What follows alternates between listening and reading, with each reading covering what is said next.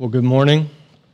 Uh, my name's Adam. I'm the discipleship pastor here, and uh, it's really exciting to be headed back towards reentry. It's been good to connect online, but it's really good to be in this room and to be able to sing, worship, and and just to know that we were joined around this area with people singing the same song, unified in, in what we're doing. It, it's an incredible thing, the church. Because it's it's about being sent out. It's about going out and changing the world. And and I was thinking about today all of the people who've made a significant difference in my life. Zach, who first invited me to church. Chris, who believed in me when I was an awkward middle school student and wouldn't give up on me. Those those two guys alone, I could talk for hours about how much they've poured into me and believed in me and been generous with their time with me. And so today, as we talk about, and, and we're going into a series called Live Generously, I want to put you at ease for a second because we're not talking about money today. We're talking about generosity from a lifestyle standpoint, from a perspective and a way of looking at the world that I have something to offer. And specifically today, we're talking about generosity from a, from a discipleship perspective. That when we look at people, do we believe that they can be what Jesus wants them to be? Irenaeus said that the glory of God is man fully alive, or as Jesus put it in John ten ten, I have come that they may have life and life to the full. And so do we believe that's true, not just for ourselves, but do we believe that's true for others? Do we believe in that potential for someone else? Because this is the whole crux of the Great Commission, that we're not only to be discipled, but we're to go and disciple someone else, to put ourselves in a place where we're open with our lives and we're letting people learn from the redemption in our own life. And so this whole series focuses around sort of one question. Are we willing to live with our lives wide open so that others may see the work of God in our lives? And that's a really sort of simple sentence or question to ask, but it becomes harder when something gets exposed in your life, when bitterness or resentment or evil or hatred gets pulled out of your life by the working of the gospel in your life. In order to teach people from our own redemption, we have to show them our brokenness. We have to be willing to say, yeah, I was once this, but Jesus has made me this. And you got to be willing to own the crap in your own life, to generously share from the lessons of your mistake. And so will we be generous? Will we be generous with our time and the life lessons that we've learned? Paul is a key figure in the development of the church. He he lived the end of his life generously in order to, to develop churches and help others come to know Christ. In Second Timothy one, three through seven, just listen to how he writes about his disciple Timothy. I thank God, whom I serve with a clear conscience, as my ancestors did, when I constantly remember you in my prayers night and day. Remembering your tears, I long to see that you may be filled with joy. I recall your sincere faith that first lived in your grandmother Lois and in your mother Eunice, and now I'm convinced is in you also. Therefore, I remind you to rekindle the gift of God that is in you through the laying on of my hands. For God has not given us a spirit of fear, but one of power, love, and sound judgment. Paul poured his life, his full compassion and care into his disciples. He knew that this is what his life was about, to pour into others the life that Jesus has invited us all into. But Paul wasn't always that way. You probably know the story. Paul was a glad murderer of Christians. He willingly participated in the persecution of the first followers of Jesus. Paul, who went by Saul then, was a well-educated man. He was rising up in the ranks. And in, in Acts eight one, it says that Paul agreed with putting him to death in reference to the first martyr of Christendom, Stephen. He was happy about Stephen's stoning. And then he has this conversion in Acts nine, this incredible experience and this incredible encounter with Jesus where he's on the road and he gets knocked off and he gets knocked around and he's like, what is happening? He says, who are you, Lord? And Jesus responds to him that he needs to go and be about what he, he says, I'm the one that you're persecuting, Paul, Saul. And so you need to be on my team. And you need to go to, to Damascus and you're going to have an experience there. And Paul gets up, blinded, and he listens and obeys. This well-educated, powerful man falls under the lordship of Jesus, and he goes and he listens and he obeys. And from that moment on, Paul was well accepted in the Christian community, went on to live happily ever after within the story, except not exactly. Because after the conversion story, Paul was carrying with him a reputation. Paul was carrying with him the past mistakes that he had made.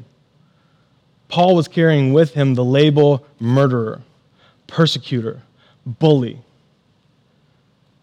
And someone else had to enter his story and be willing to tell him the truth.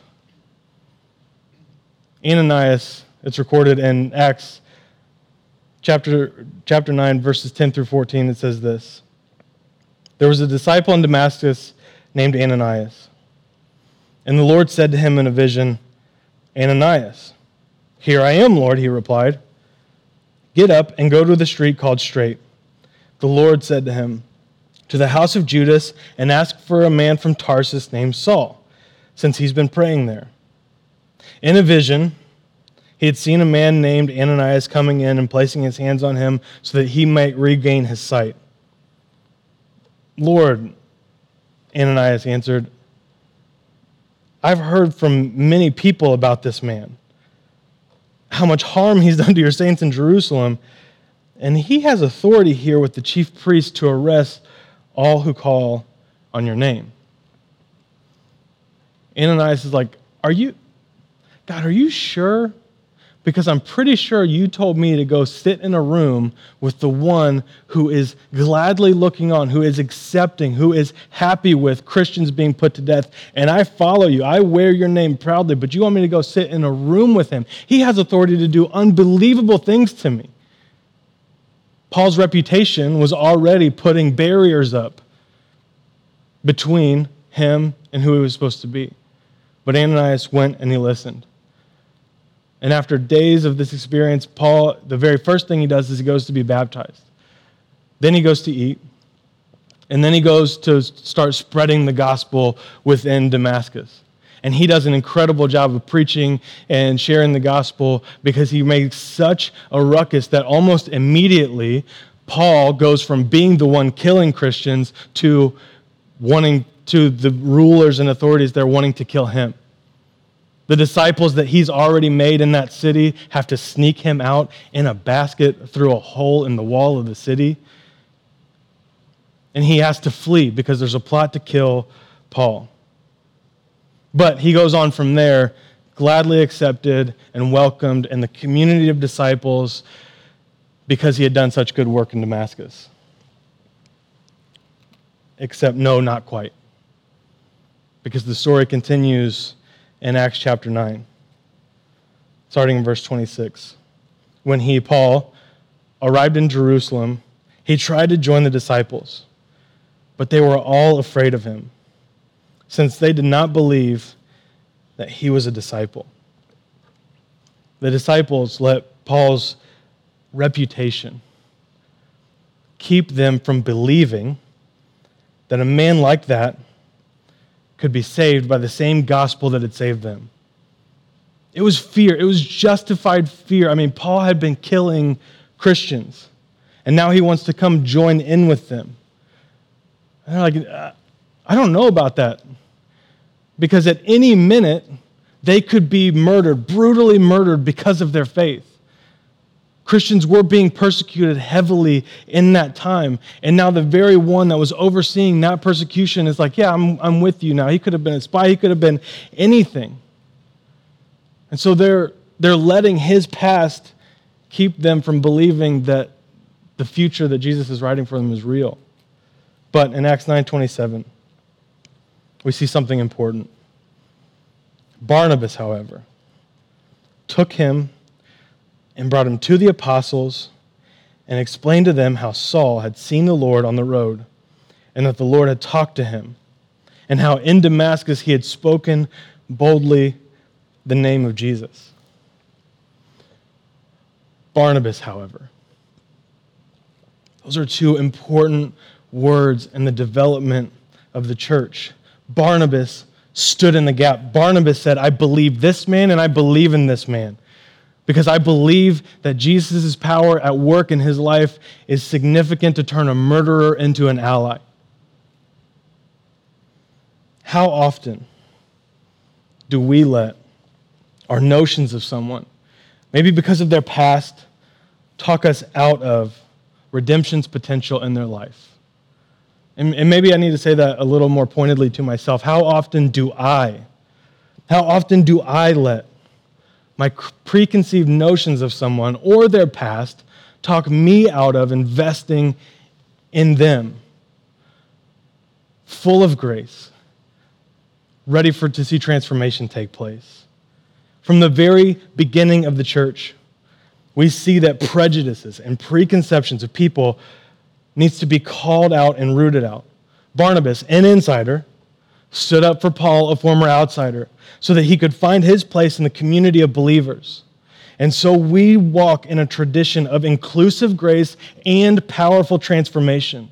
The work of God in our life should propel us from seeing past generalizations and allowing us to see the unique individual. We need to be people who see in our neighbors and in our friends the unlimited potential of the work of God. We believe easily that God can do incredible and amazing things in our own life. I believe in redemption's potential for myself. Redemption gives us permission to dream about what our future can be because our eternity is secure, and so we can walk in the power of the Holy Spirit and we can believe that God is going to do amazing things through us in spite of our past. It's easy to believe for ourselves. It's discipleship to believe it for somebody else. And so if you have accepted what God has done for you on the cross and the power of the Holy Spirit in your life, you need to dream unlimited dreams for the people that you're going to invest in. We are supposed to learn from people, but we're also supposed to teach people. It's that standing in the middle that is discipleship. We're constantly learning and we're constantly teaching. We're constantly being filled up and we're constantly pouring out. That's what it is. And there are legitimate excuses, right? I mean, there's legitimate insecurity. I don't know if I have anything to teach. I don't know if I have anything worthwhile to pour into somebody else. Or I don't have time.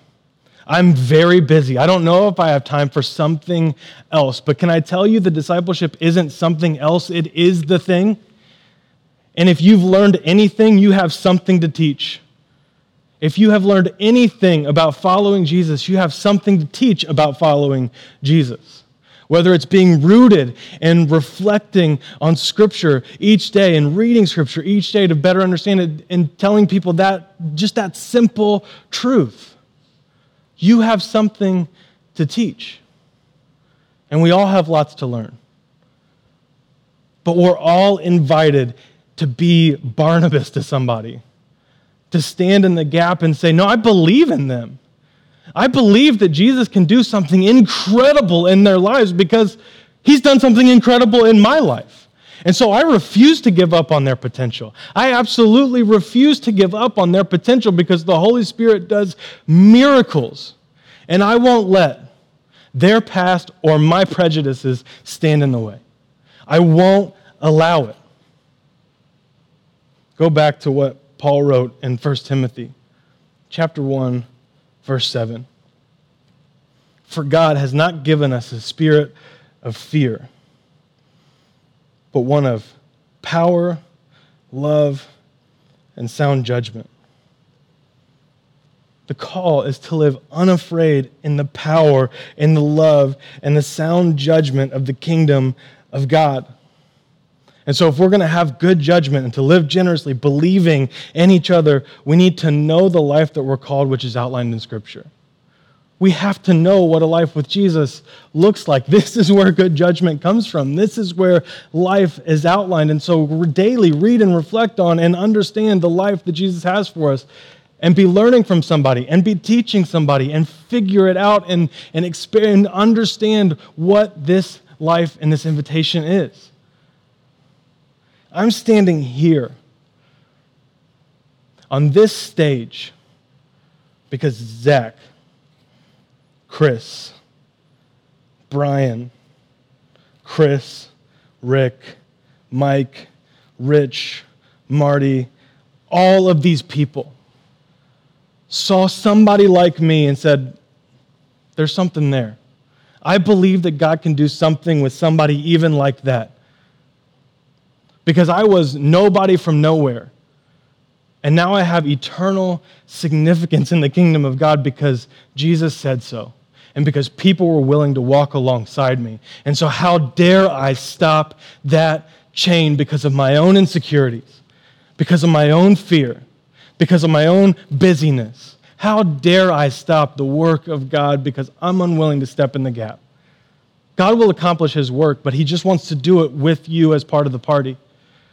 He just wants you to be able to see the change that will happen in somebody else's life, the significant and miraculous and unbelievable change that will happen in somebody else's life when we take seriously the invitation to live wide open so that other people can learn from my mistakes, which means exposing your mistakes and letting them see what a life following Jesus really looks like. If we're going to live generously, I think we need to start with this foundation, that my life is wide open.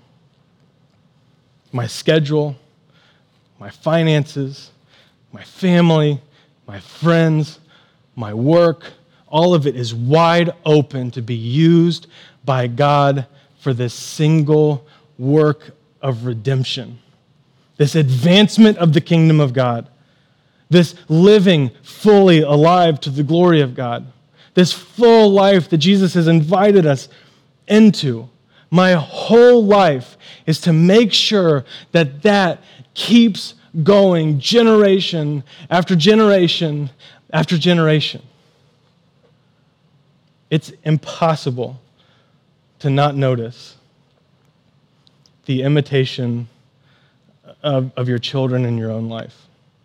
I see in Cohen and Emery some really silly things sometimes. I mean, even from the way that Cohen sits in the car. I I remember sitting in the backseat of the car and wishing that my arm was long enough so that I could put my arm up in the window like my dad did, because then it'd be cool like my dad. And I see Cohen searching for that same thing in the Im- Im- imitation of me. Because he looks at me as a as a way of looking at life. We have to have that same sort of impact on somebody else in the kingdom of God who's not where you are, but's going to be where you are. We have to pour out our lives and live generously and live wide open. And so the question is, will you go and live your life wide open so that others will see the work of God in your life? Will you go? Because somebody needs you to be their Barnabas, to stand up for them and to say, no, no, I believe in them. I believe in them. Because redemption gives us permission to dream. Grace gives us an invitation to join in the party. And so let's not stop what God wants to advance, but let's live in courage and in boldness, willing to invite people along on the journey. Will you pray with me? God, give us courage to live out this radical invitation, this unbelievable invitation that you give to each of us, to both be discipled and to disciple somebody else, to learn and to teach, and all the while to figure it out. Your grace gives us permission to make mistakes and move on. Help us to lay down our preconceptions, our prejudices, our view of somebody's past, and to see redemption's potential. God, we are blown away that you would include people like us in your story. Give us courage to live in that. We love you, and it's in your Son's name we pray. Amen.